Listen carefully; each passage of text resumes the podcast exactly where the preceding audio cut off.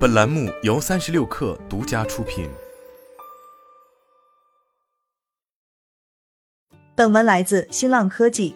据报道，如今在科技行业低迷时期，推迟了上市计划的科技初创企业正面临着一个新的困境：如何在并未按照计划完成首次公开募股的情况下，处理那些股权奖励即将到期的躁动员工？最近几年来，来自硅谷的许多领先的私营企业。包括杂货配送应用 Instacart 和自动驾驶共享汽车集团 Cruise 等，通过提供限制性股票单位来吸引高水平员工。这些 RSU 会在公司发生流动性事件时被触发。以支付集团 Stripe 的为例，该公司价值数百万美元的 RSU 将从2024年开始陆续到期，并有被没收的风险，除非该公司将它们买断、改变奖励条款或启动 IPO。当 RSU 完成归属时，原将工面临个人税收责任。但是如果公司不启动浮动，员工就不能出售任何这些股票。为了解决这个问题，Stripe 希望从员工的奖励中扣留一部分相当于纳税义务的股票。另外，该公司还计划向投资者出售股票，用筹集到的资金支付员工的税款，并回购员工希望出售的任何股票。Stripe 的情况是私营科技集团在发展到一定规模后会面临的典型情况。这些集团受益于长达十年的牛市。吸引了员工和投资，但现在他们反而面临着资金紧缺的问题。律师事务所 Goodwin Procter 的合伙人西斯科帕劳里克特表示，在那些曾被承诺公司将在2021年或2022年上市的员工中，存在着被压抑的压力。现在他们发现 RSU 不能支付房贷或孩子的大学基金。根据公司声明，当时的招聘广告和其他知情者的说法，RSU 自2017年起在 Stripe 成为了员工总薪酬的一部分。自二零一八年起，在 Cruise 成为了员工薪酬的一部分；自二零一九年，在 Instacart 成为了员工薪酬的一部分。然而，这种奖励有风险。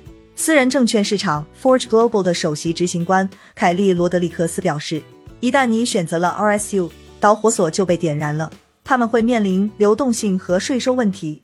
”Cruise 表示。该公司不打算对未来可能或不可能发生的事情进行任何预测。Stripe 和 Stacker 两家公司都拒绝对此发表评论。薪酬数据追踪机构 The Lander Consulting 对中后期私营科技企业发起的调查显示，约百分之十五的企业在二零二一年和二零二二年向员工提供过 RSU。这些公司和其他公司都必须采取行动，防止 RSU 过期。这通常发生在七年之后。据知情人士透露，为了解决这个困境。Stripe 正在利用现有的投资者，包括 Josh Kushner 的风险基金 Thrive Capital，筹集超过二十亿美元的资金。PitchBook 分析师罗伯特勒说道：“Stripe 有可以去找之前的投资者 Thrive，因为他们有着强大的业务。但是，并不是很多初创企业都有这样的奢侈资源。此举是这家硅谷最知名的金融科技初创公司之一的最新问题。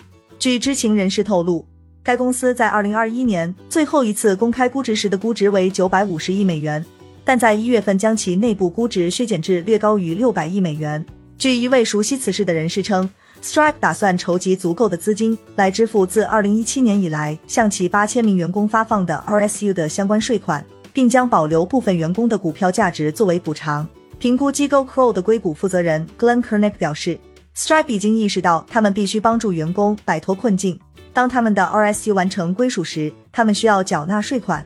作为一名员工，你现在拥有这些股份，并且有欠税，但你却没有能力通过出售股份来支付你的税款，这显然被视为一种困难。Facebook 是首批在2012年上市前发行 RSU 的私营企业之一。在接下来的几年里，随着资金涌入科技初创企业，人才争夺战愈演愈烈，RSU 被越来越多的用来将员工与那些有意上市的企业联系在一起。帕劳里克特说道：“我们尽量只引导处于后期阶段的企业为员工提供 RSU。对于那些过早采用 RSU 的公司来说，或者还没有成功到有足够流动性资金的企业，这是两三年后才应做的事。” PitchBook 蒂勒表示，那些陷入绝望的企业可以选择接受惩罚性条款，即在筹集新资金时向投资者让出更多控制权或更大的股份，或者将问题转嫁给他们的员工。帕劳里克特表示。RSU 对雇员来说是一个存在风险的交易，在出现流动性事件之前不需要缴税，但如果公司没有上市，那么他们的股权就可能被没收。